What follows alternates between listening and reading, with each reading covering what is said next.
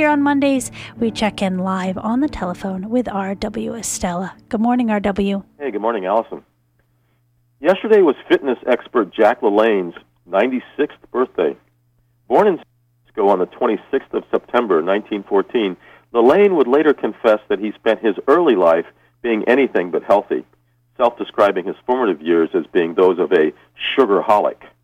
But at age 15, LaLanne heard popular health advocate Paul Bragg lecture on nutrition and health and become inspired to start exercising and focusing on his own diet. Soon he was also studying Gray's Anatomy, lifting weights, and building up his body. By age 21 in California, he had opened up a health spa, one of the first in the country, and begun designing weight training equipment. Within a few decades, his name would appear on more than 200 health clubs. Along the way, LaLanne hosted a long running television show on which he demonstrated exercises for his audiences to stay fit. Off screen, he published books and videos and marketed his name on exercise equipment, an electric juicer, and a range of vitamin supplements.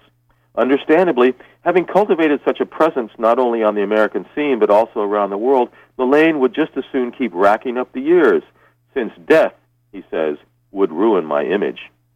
These days, he's no longer performing superhuman feats such as doing 1,033 push ups in 23 minutes, or at a depth of 20 feet underwater, handcuffed and shackled and towing a 2,000 pound boat, swimming the length of the Golden Gate Bridge. How life force is linked to one's reason for being keeps us all interested. Throw in longevity, and the fascination is automatic. I'm in awe, for example, that my great aunt Hetvik turned a 100 a few weeks ago just as I've become increasingly curious by the year as to what's making the local owner of our townhouse complex tick. He's in his late 90s now, been a billionaire for decades, and seems to be getting around all right, staying relatively clear in the head, still driving in the daytime, etc. A consensus among those who know him holds that it's his love of money that propels him on and on through life. Perhaps, but one's raison d'etre, one's zest for life, may take many forms. Consider recently promoted Captain Dan Luckett, 27, of Norcross, Georgia.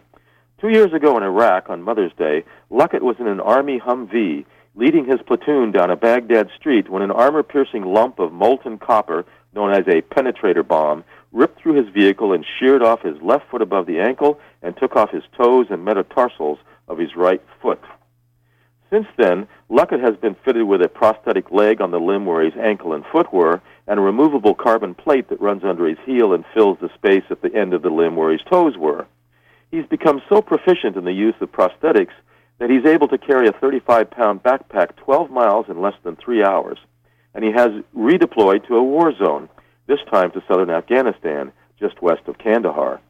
Meanwhile, way west of Kandahar, in Damascus, Syria, a group of disabled young Americans and Syrians met under the auspices of the Open Hands Initiative, a nonprofit organization founded by U.S. philanthropist and businessman J.T. Snyder, and of Liquid Comics CEO Sharad Devarajan. There, the young Americans and Syrians brainstormed a new superhero, a young Muslim boy who loses his legs in a landmine accident and must learn to come to terms with the reality of his disability while learning to use his newfound power to fight for social inclusion, equity, and justice. Liquid Comics plans to launch the new superhero in comic book format in early November. Longevity and life, of course, always has a beginning, as it does an end.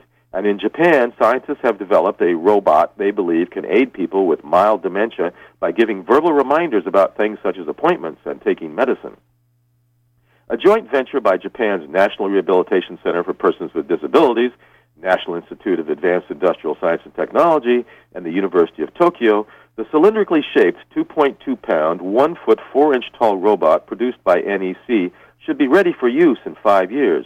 It will say things like, Today is the day you go to the service center, isn't it? Or, The person coming to pick you up will be here soon.